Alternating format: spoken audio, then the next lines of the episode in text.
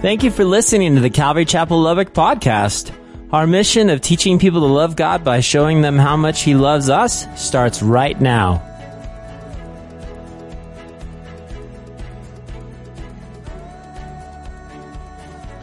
So the other night, I was flipping through t- the television. We were watching some stuff, and and um, uh, one of those free television, you know, those like Cozi or one of those ones that you get for free. Uh, Rocky was coming out. Okay, so so they had like a Rocky marathon, and so we were watching Rocky Four. You know which one Rocky Four is all about, right? Rocky Four is like the Russian, and we were like all proud, and and and so Nathan and I are watching this. This is getting almost to where she fell asleep, so about 8.39. So anyway, so, uh, she, we were watching this, right, and so it finished, and he wins in Rocky, so I'm like, okay, and, and she goes, did you like that movie? And I said, yeah, I always liked the Rocky movies, but I didn't like Rocky 5, right? Rocky 5, he doesn't really get in the ring, and, and, and so forth. Well, guess what comes on next? Rocky 5.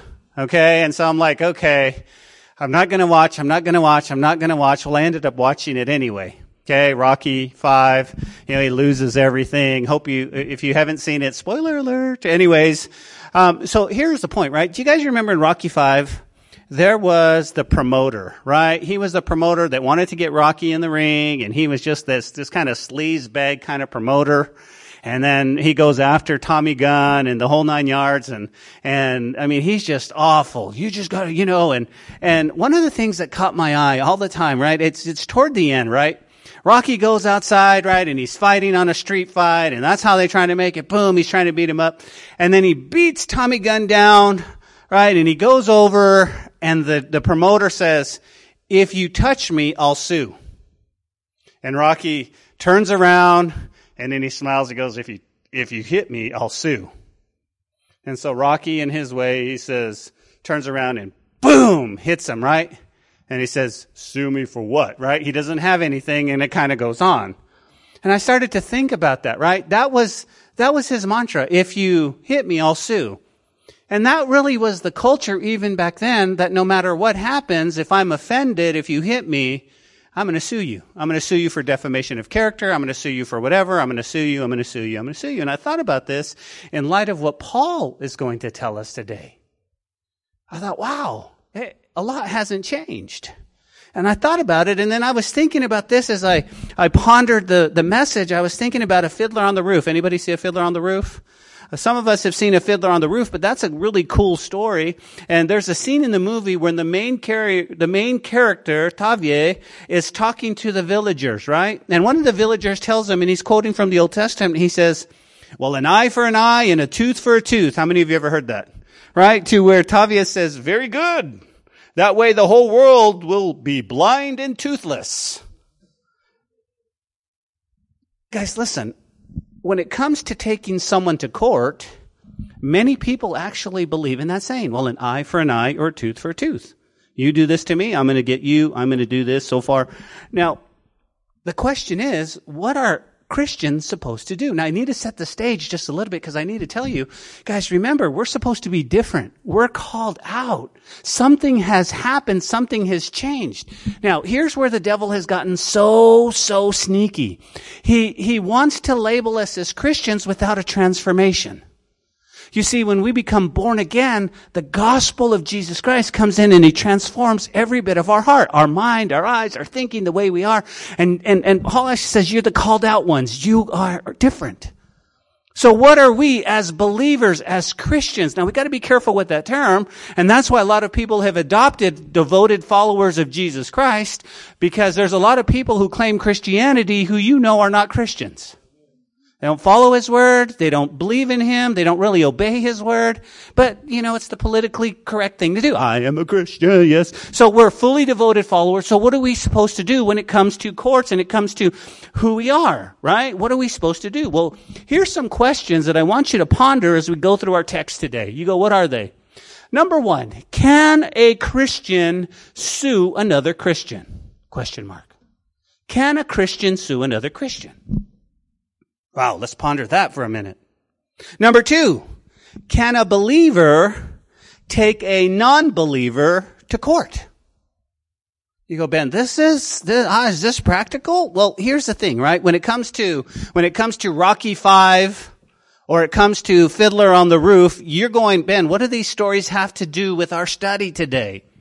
Well, it really does set the tone for what we're going to talk about. How so? Paul, listen to me, is writing to the church at Corinth, which apparently had its own share of lawyers. And he writes, how dare you, any of you who have a case against a brother, go to court before the world and not settle it in church? That's what he's going to write. You go, well, why would he say that? Well, apparently, some of the Corinthian Christians had indeed been taking their brothers to court. And God was not happy about it. You go, whoa, whoa, whoa, Ben, what do you mean God's not happy about it? Well, let me give you the main reason that our God was not happy. Because according to verse 8, he says, it is wrong. It is wrong. A Christian was not to do that. You go, well, what, what, what other reason? Number two, listen, and you need to jot this down, okay? Because this needs to be the central theme of the message. You go, what's that? Because they did it to defraud people to make money, to cash out. You guys tracking with me? This is exactly why they did that. Now, the one thing we must do before we jump into our study is remind you of a couple of things. Number one, okay, in our day, okay, this is not a message against lawyers. Well, all lawyers are bad and all lawyers are ambulance chasers and all lawyers are the, it has nothing to do that. You understand that Paul is going to write because a believer was suing another believer, but to defraud him. Not just, I mean, and, and, and it was just like, oh man, you listen, I can make some extra cash. Yeah, sue the brother, man. Right? Sue the brother. Oh, wow, that's pretty cool. Paul says, no, no, that's wrong. And then the second thing, remember, is Paul is writing a list of things that I just want to go through real quick that he's dealing with at Corinth. Okay? These are the things. These are some problems that are brewing. And of course, you guys know this. He's dealing with five major problems. Five of them. The first one we all, we tackled chapters one through four. We jumped in and you said, what was that problem? If you remember, there were divisions in the body of Christ. A group of people were going, I'm of Apollos. Another group was saying, I'm of Cephas. Another, I'm of Paul. And they were dividing each other. See, it wasn't that they had their favorite teachers, but they were causing divisions because they were opposing teachers against teachers we bring that into the 21st century, and what is it? Church against church. Well, I'm this denomination. Well, I'm this denomination. Well, I can't hang out with you. Well, I can't talk to you about Jesus because, and, and it caused division in the body of Christ. And Paul's like, no, no. And we talked all about that, right? Their main problem, now listen to me because it just seems like that's our main problem in the body of Christ today. See, they had a misunderstanding of the gospel. They didn't, the very message that saved them, they had a misunderstanding. They just, it, it, just didn't compute. Wait a minute. You see, they were trying to grow spiritually by going through the world instead of going through the Holy Spirit. A misunderstanding. Okay? And then we see, well, what else? Well, in chapters five through seven, guys, Paul is going to address some problems related to sex. He's going to, we're going to talk about singleness. We're going to talk about marriage. And I mean, these are all, he's going to address all of these things. Now here's the, here, here, here's the thing, right? Today we're going to talk about suing, but think about this. There are people in this room today that are single. There are people in this room that are married, so he's going to address everyone. Oh, I'm not going to be here for chapter seven. I don't want to know what he says about, this is God's word. And then we see in chapters 8 through 10, guys, the issue is about food. But not just about, hey, do you like food? But it's like, are, are you eating food sacrificed to idol? Are you causing a brother to stumble? Are you causing a young one to stumble? And then in chapters 11 through 14, there, there were some problems with their weekly gathering and, and communion. And then the last thing that Paul addresses is in chapter 15, the issue of the resurrection of Jesus. That's important because the Bible tells you and I that the same spirit that raised Jesus from the dead lives in us and we have resurrection power. The problem is that we take that power and go, oh, I've got power. I'm going to do this. I'm going to do this. No. Resurrection power, guys, prepares us every day to live a life so pleasing to God. Resurrection power, guys, it just brings comfort when, in, in a world that's in chaos. Resurrection power brings joy when things in life aren't going your way. Resurrection power means you don't have to worry if people like you because the God that created you loves you and He's walking with you and He validates you. Resurrection power means that He's well pleased with you. That's what it means. And we have that. And so that's key. And then last week, if you recall, last week, Paul addressed sexual immorality in the church. And if you recall, there was a brother in the church that was having sex with his stepmom. We don't have all the details now. Was the dad in divorced? I mean, was it, was it, you know, I mean, we don't know, but we know that the leadership of the church was kind of going, eh, right. And, and they were, they were pouring out grace on a sin. Oh, we're under grace, bro. And then you could imagine the Sunday morning service where the brother comes in and he's like, yeah, how's it going? And the leadership's like, all right. Well, you won't know what I did last night. Man, I messed up. I slept with my stepmom. We had, oh, oh, don't worry about it. You're under grace, bro. Come on in. Paul says, no, that's, that's, that's, and we talked all about sexual immorality. Guys, think about that. The leadership was proud of the grace they were showing. And Paul says, no, gentlemen, you should be mourning this type of sin. And the word mourning, guys, is when somebody very close to us dies and we're like, oh, and it hurts. And we should be mourning this type of sin. And he says, please, please, please, if the man doesn't want to stop, go to him and say, this is wrong. You need to stop. This is, this is wrong. If he doesn't want to stop, guys, you got to excommunicate him out of the church. Not because you hate him, but because you love him. Because you love him. And you want to restore him back to life. Does everybody understand that? Sometimes we have to do tough love in order so God can do what he needs to do. And I am the first to say, man, let's love people. Let's bring it. Let's love them.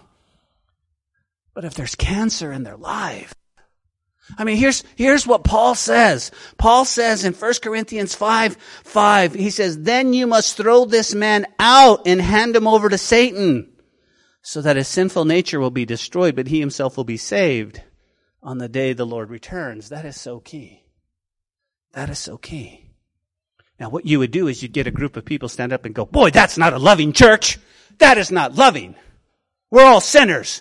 Judge not, lest you be judged. But the point is, as Paul is saying, no, you don't understand. If you come and you just accept it and you accept everything without walking with the brother, without discipling a brother, and you guys understand, because what happens in our life is as we grow in the Word of God, there are things where you go, oh, I didn't know that was a sin. And that's called conviction. And you go, oh, I need to change. I, I need to stop that. I need to stop that. Okay, okay. But here's a brother that's going, yeah, got this.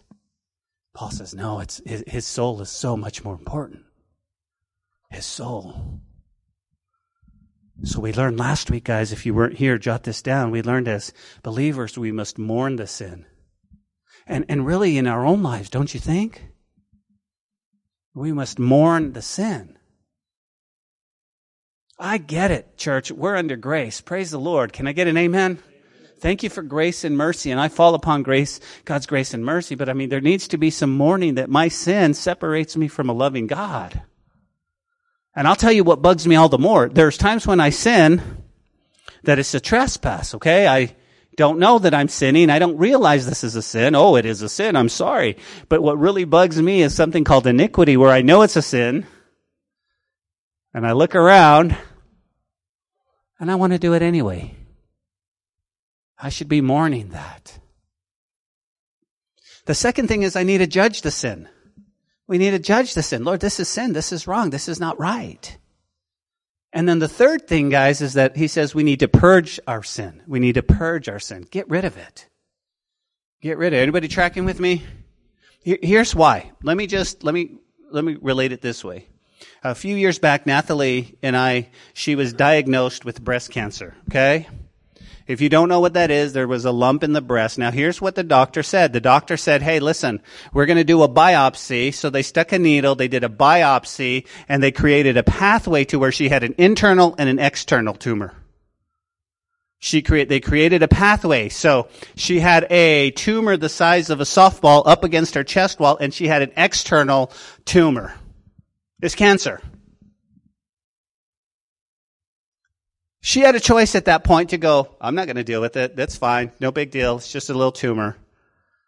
You know what the doctor said? We need to eradicate that. We need to get rid of that. Okay? And their method of getting rid of it was chemo, and it was horrible. It was yucky. She didn't feel good. Then they did radiation.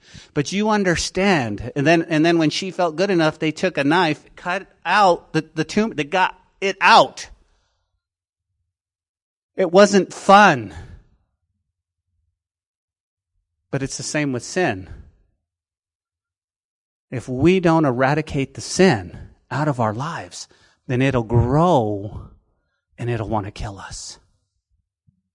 And it wasn't fun. And guys, eradicating sin from our lives is not fun. But if we, if, if we go, listen, listen, and, and Natalie could have said, Ben, this is my business. It's not your business. Leave me alone. No, sweetie, you understand. Here's why. Listen, because as Nathalie's cancer, guys, affected everyone within striking distance, so does sin. So does sin. And that's why it's so important we eradicate it. Get it out. What do I need to do? What do I need to do, man? If your left hand causes you to sin, what does Jesus say? Cut it off. Not literally, obviously. Get rid of the things that are causing you. Eradicate that thing. And that's what he says. He says, purge the sin. Purge the sin. Well, today, Paul addresses another issue within the church. You go, what is it? Lawsuits. Lawsuits. Listen, the Christians in the church were suing other Christians by fraud for gain. Now, let's unpack this and ask ourselves, what is the purpose of the church?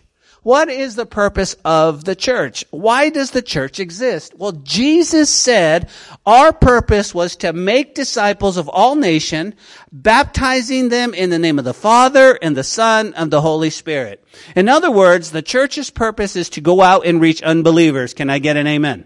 That's really the purpose, okay? So you go, well, what happens? Why do I come in on this early morning? Listen, you come in here, guys, to be equipped so that God can use you as you leave. Okay? Because you're taking the church to your job tomorrow. You're taking the church to people you're going to meet.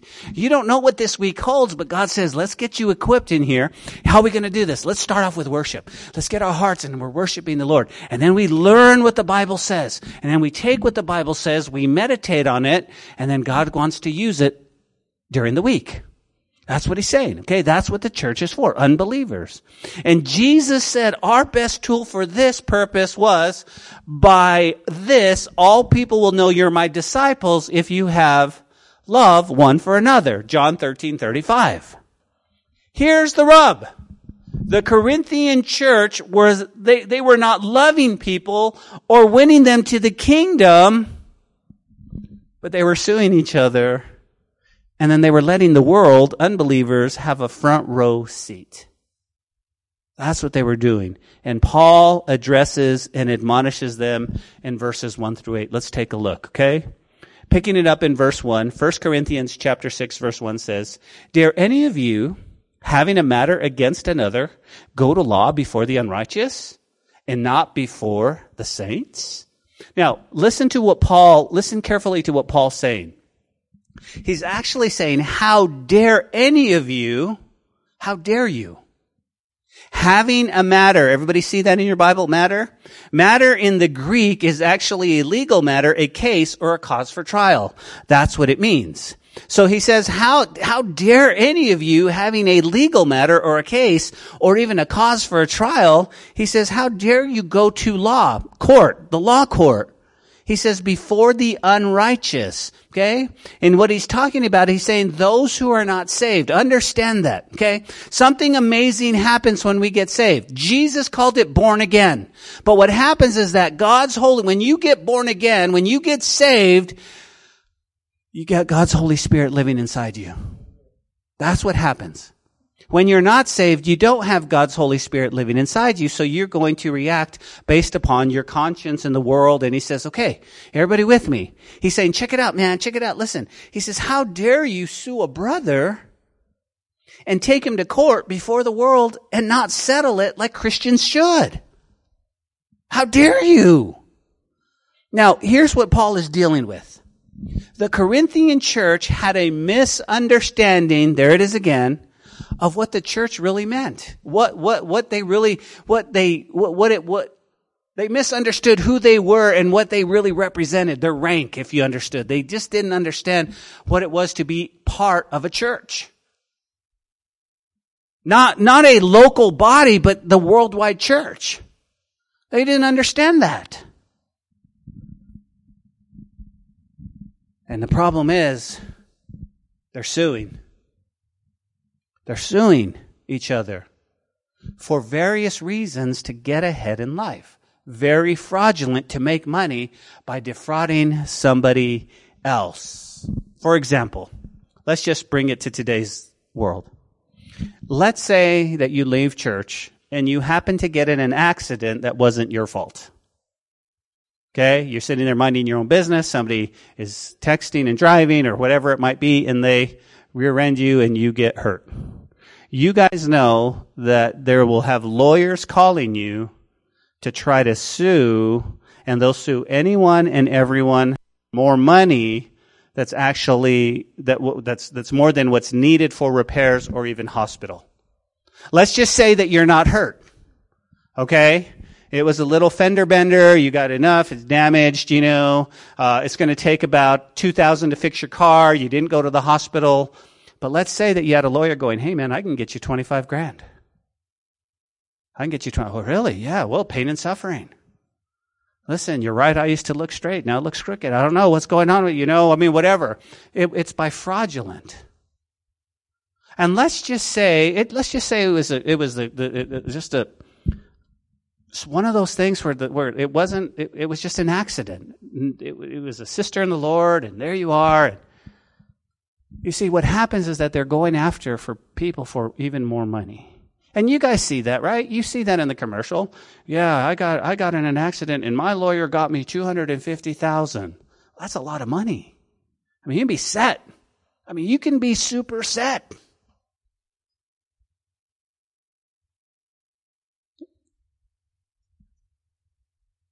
What am I not saying? Here, here's what I'm saying. Listen, it's not that all lawyers, we have lawyers, amen. I'm talking about those that are going out and going, now, now here, listen, can you imagine? Can you imagine if you had just a little wreck, right?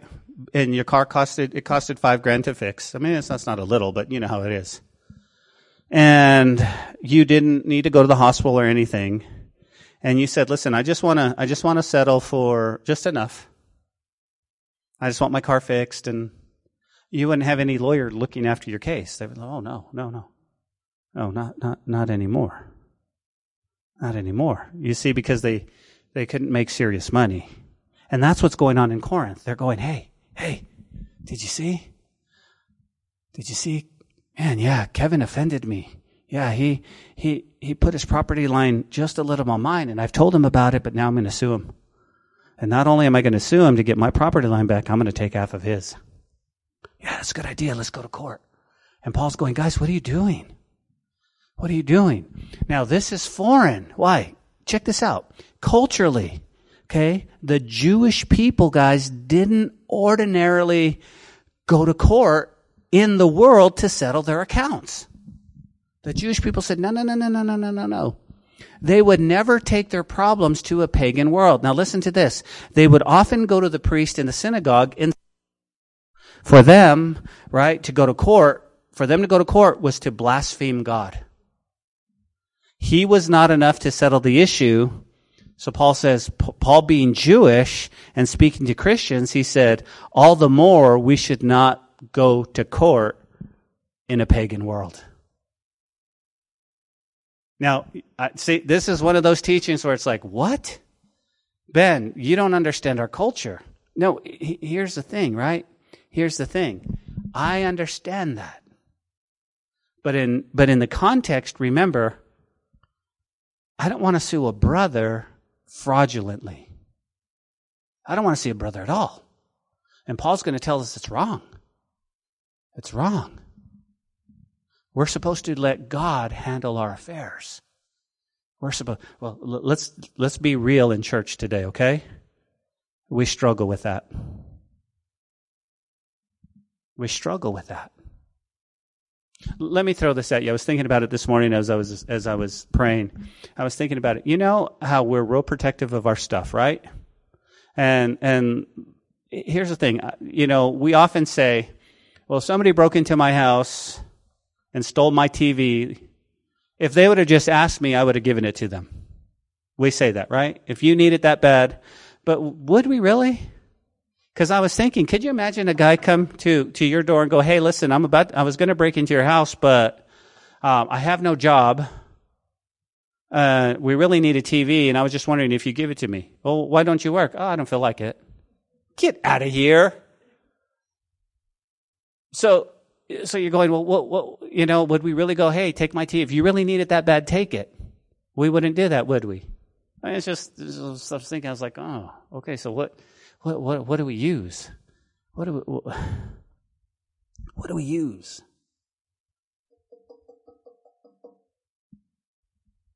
We need to trust the Lord. And that's hard. That's hard.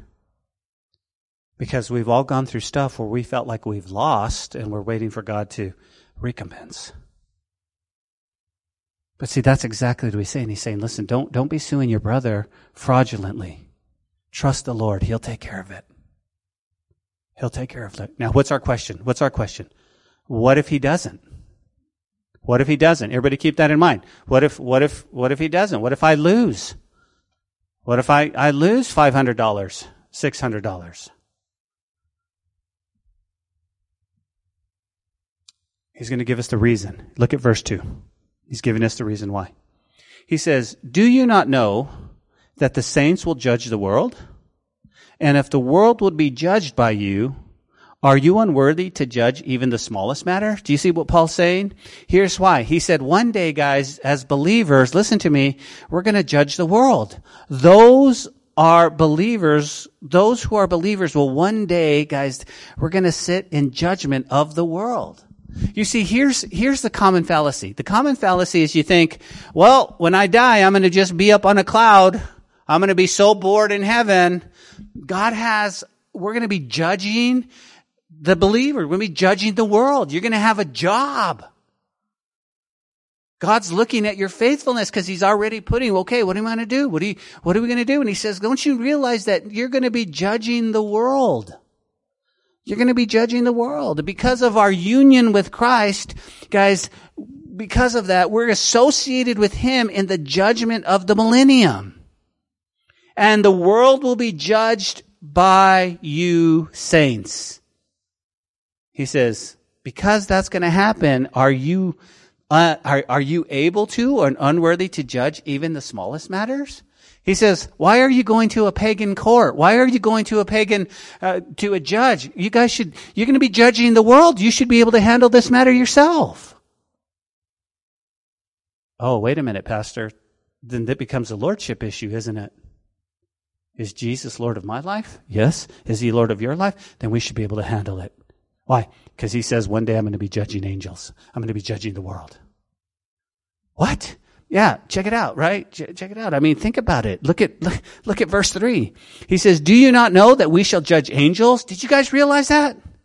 You're going to be judging angels. He says, how much more the things pertain to this life? Now, here's the question. Which angels? Because we have heavenly angels and we have fallen angels. Which one are we judging? My belief is it's both.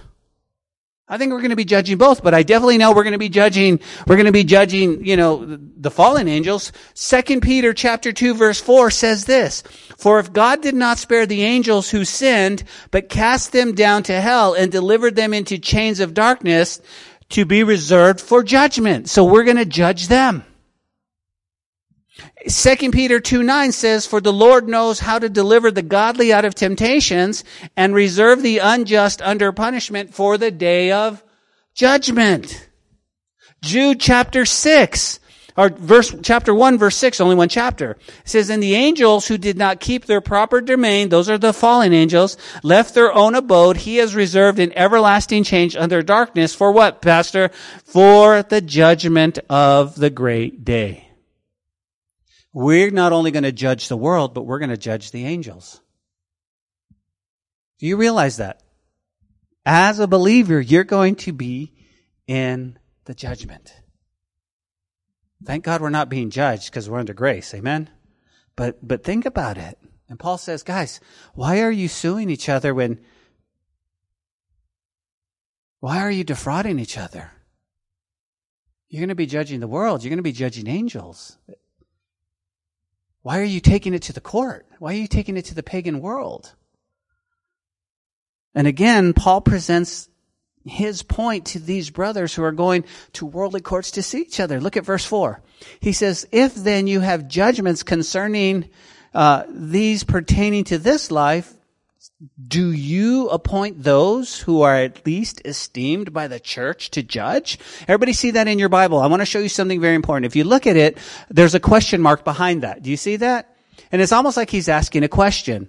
But when you look at this, the first thing we need to pull out of this text is he says, he says, if then you have judgments, everybody see judgments, that's another word for matters. It means law courts. If, if you have an issue to take someone to court, he says, he says, pertaining to things in this life. Let me ask you a question, right? Now, in the original Greek, it could be a question, but it could also be a statement. It's really hard, as Paul's, it's really hard to kind of go through. Now, the, the people who translated the Bible put a question mark, but notice what he's saying. Okay, what's really important, he says, now, here it is.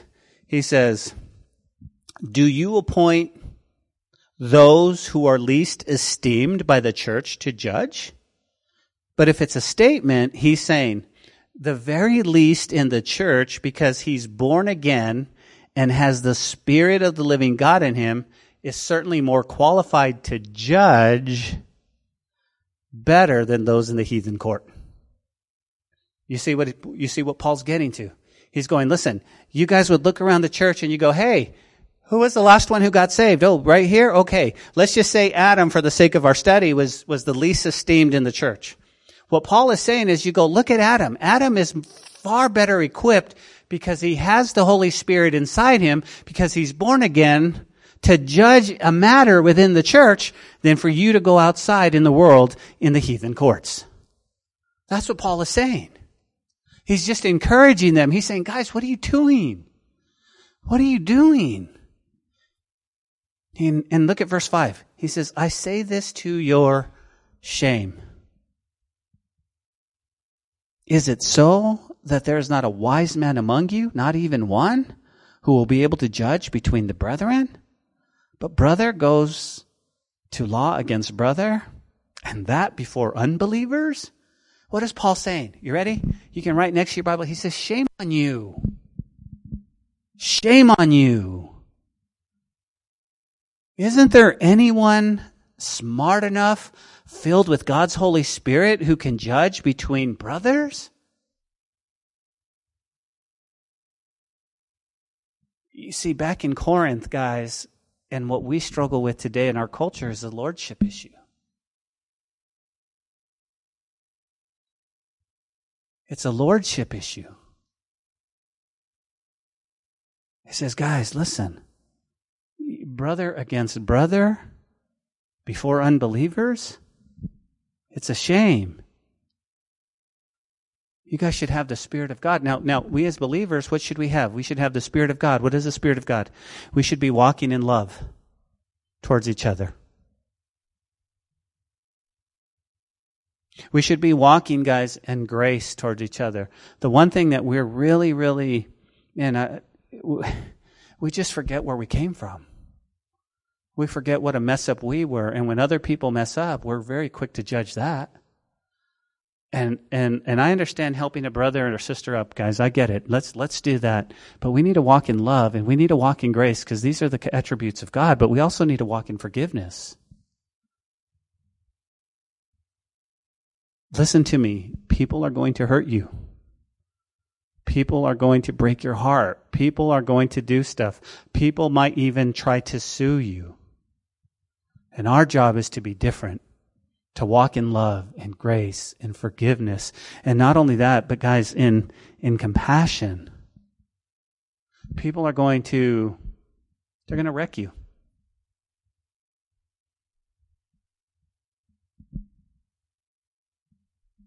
what a difference it would be.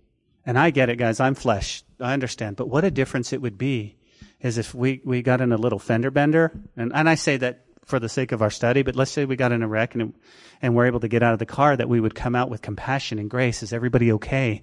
I've seen people get out of the car and they're so angry and they're yelling and they're cussing and they're, I mean, they're bounding the window and the guy, they're, they're, I mean, and, and, and, wow. And I get it. The adrenaline's going. I mean, I understand that, but, but I want the Spirit of God. And, and, and he says this, listen, listen, we have the Spirit in us.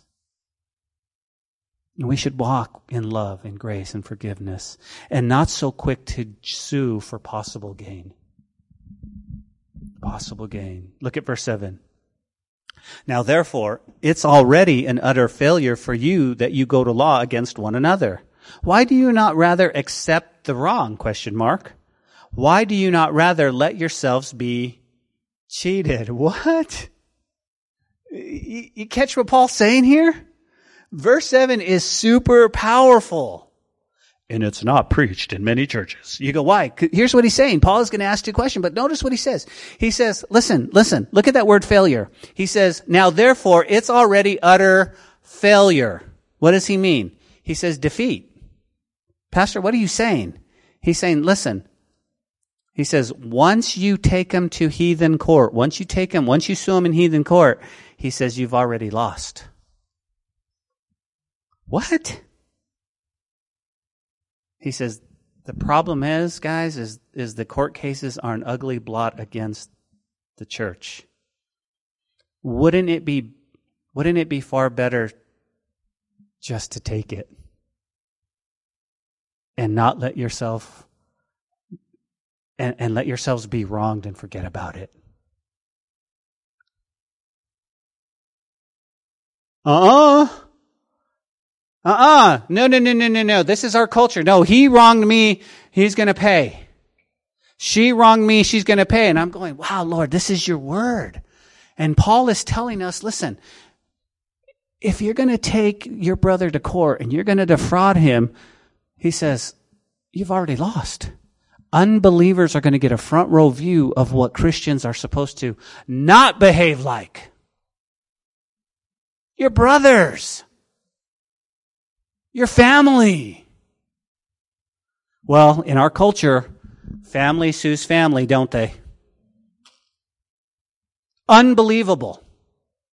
Dad has an extreme amount of wealth. Dad and mom die. I've seen brothers sue brothers for stuff. Family, blood. I'm going to get what's mine. Paul says, no, no, no, listen, how about this? How about this?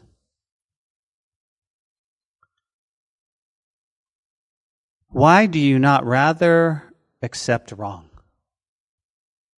Why do you not rather let yourself be cheated? Because I want to get mine. But see, God has your back. God has your back, doesn't He? The God of the universe who created everything and has a cattle on a thousand hills and has so much money and everything. Lord, listen, I'm not going to, de- I'm not, I'm not going to, I'm not going to defraud your name.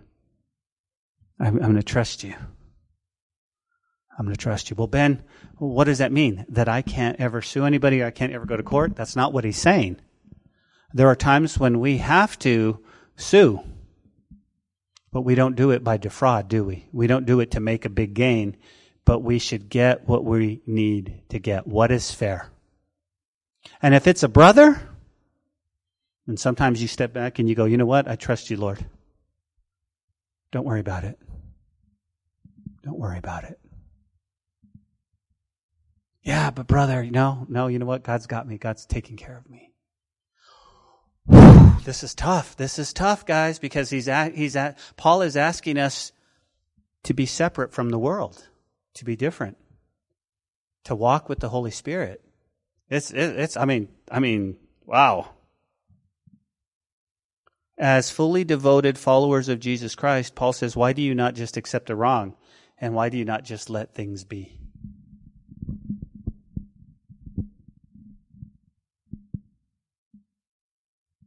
You see, the issue is suing, right?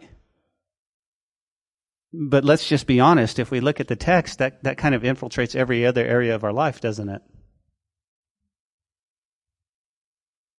When it comes to husbands and wives, sometimes when you argue with your husband or you argue with your wife, it's because you want to win the conversation. And you will fight and you will go to bed mad and you will fight until you're right, until somebody says, okay. But as believers, we should be like, look, even if I'm right, I don't want to win the con- I don't want to win the argument. I just, I just want to be in the right relationship with you. But pastor, that's weird because she won't see where she's wrong. But that's not the point. The point is sometimes we take a step back and we go, you know what? I offer grace and forgiveness and it's not about arguing anymore. It's not about arguing. As believers, guys, we should be quick to say, I'm sorry. As believers, we should be quick to say, please forgive me. As believers, we should say, ready? This is hard. We, I don't know. I'm going to, I'm going to date some of you. The younger kids in here, I don't know if they'll remember, but do you remember the Fonz? Right? He could never say he was, he couldn't say he was wrong. Okay. He was I was, that, that's a lot of us. You go, I was, I can't say it. No, Christians go, you know what? I was wrong.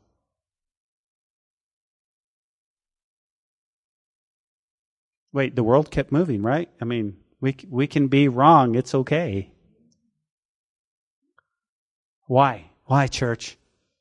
Because you have the Spirit of God in you and you love people. And you love your husband and you love your kids and, and you love, you love people. Why? Because that's what Jesus did. Jesus loved people when, when we excommunicate somebody out the church, it's because we love them, not because we want them out there just floundering. We want them to be saved. Come back.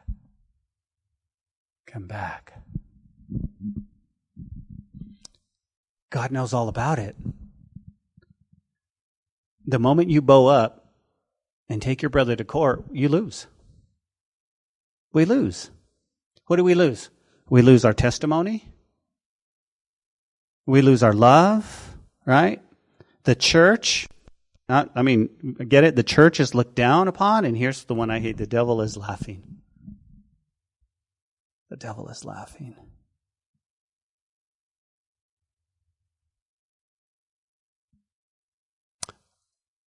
Catch this, guys, catch this. The, the second thing that Paul is dealing with, the Corinthian church had a misunderstanding of what the attitude of a Christian should be. What is our attitude should be, right? See, if we're followers of Jesus, remember, we need to imitate Jesus. His grace, His love, His peace, His compassion, His forgiveness. That's what He needs to do. Okay, here's the rub. Ready? Look at verse 8. No, you yourselves do wrong and cheat. And you do these things to your brethren. Listen, what is Paul saying? He says, all you're doing is providing more fuel for the wrong, more injustice, bringing more hurt to the people of your own spiritual family. One commentator I read this week said, this is sin. When we set out to cheat and wrong a brother. When we set out to cheat, he goes, nobody really wins except the devil. The Corinthians who were going to court were disgracing the name of the Lord and the church just as much as the man who was guilty of incest, and they needed to be disciplined. Don't do it. Rise above. Rise above. Well, Pastor Ben, what if I what if I leave here and I get in a fender bender and my right fender is is then get enough to fix the fender Amen. We don't say, well, I fixed the fender and then I could get a whole new paint job and, and, uh, man, I could take my wife to Hawaii. This will be cool. I'm so glad you hit me, brother. Well, Pastor, you ready? Pastor, I'm not suing the brother. I'm suing his insurance. Really? What did Paul say? Paul said, God will take care of that. God will take, God will take care of you. God will take care of you. Our problem is we live in a world where we don't see it this side of heaven. But God is taking care of us. God is taking care of us.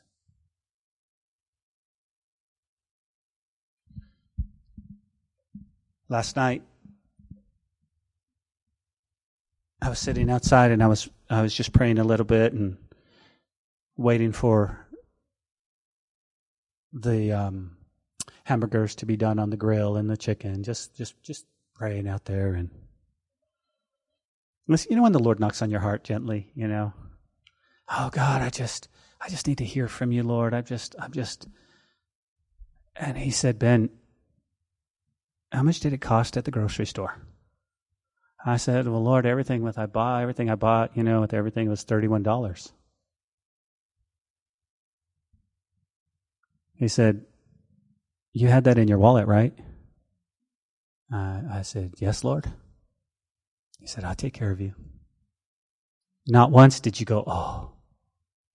He said, It was there. I, I got you. I got you. I was like, Wow. Just the little things. Little things. How many of us stood in the shower today and said, Thank you, Lord, I have a shower. I have a shower. I have warm water. Hopefully, you have warm water. I hope you do. But we have a house, guys, and four walls, and it keeps the wind out. And not everybody has that. We need to be so grateful.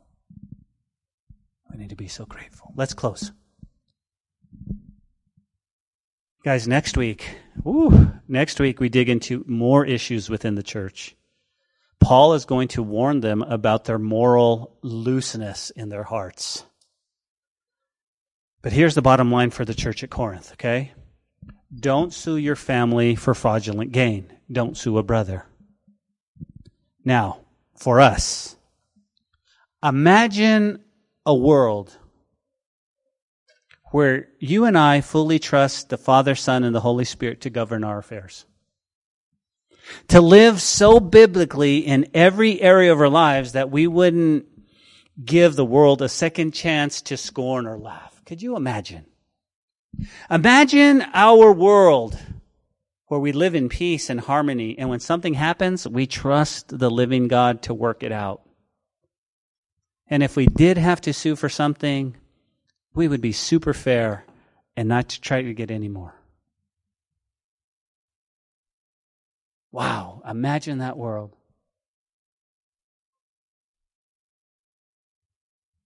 It was uh, Wallace Hamilton who wrote in his book Thunder of the of Bare Feet.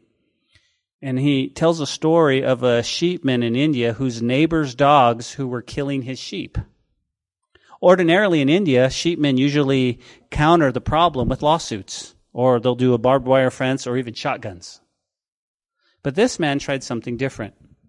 He started giving lambs to his neighbor's children as pets.